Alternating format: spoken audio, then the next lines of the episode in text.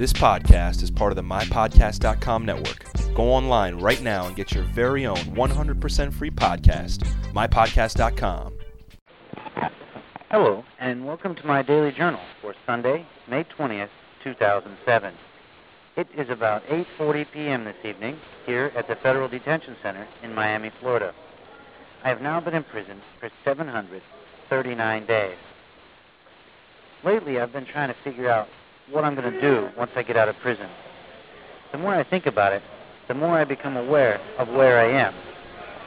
I realize now how much I've trained myself to block everything out.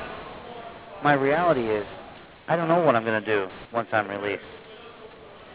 I'm trying to contact everyone I know that might give me a job. It's really difficult because I still have over a year left. But I think I need to start getting everything in order. I'm doing the best I know how, but I'm not sure if that's going to be good enough. Maybe I won't be able to do anything and get anything worked out until I'm released.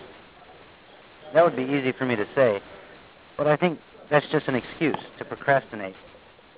I really want to figure out the best plan for me. I will be on supervised release for three years after prison. I think I need to plan things now so I'll know what to do when the time comes. What I know at this point is I need some sort of immediate employment. That is to satisfy the requirement that I be employed.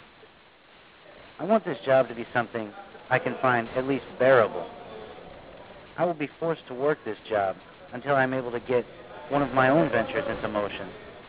The primary job is irrelevant to any plan unless the job will be with someone in support of the secondary venture. The thing is, one court order claims 25% of my gross income. The second claims 15% of my gross income. This totals 40% right off the top. After taxes, I will have approximately 40% of my gross pay remaining. Using these numbers, even if I were to make $2,000 a month, only about 800 of that would make it into my pocket. It is impossible to live on $800 a month. I would need to make in excess of $5,000 each month just to get by. That also is impossible unless I have some sort of exceptional plan. I also have a restriction preventing me from being self employed. You would think these constraints are set up to ensure failure. Well, I refuse to be defeated. I will comply with these constraints and I will succeed. If we all put our heads together, we can make this work. We will get this worked out. We have 14 months. It's just going to take one heck of a good plan. You know what they say life wouldn't be any fun if it were easy. Well, I got to go for now.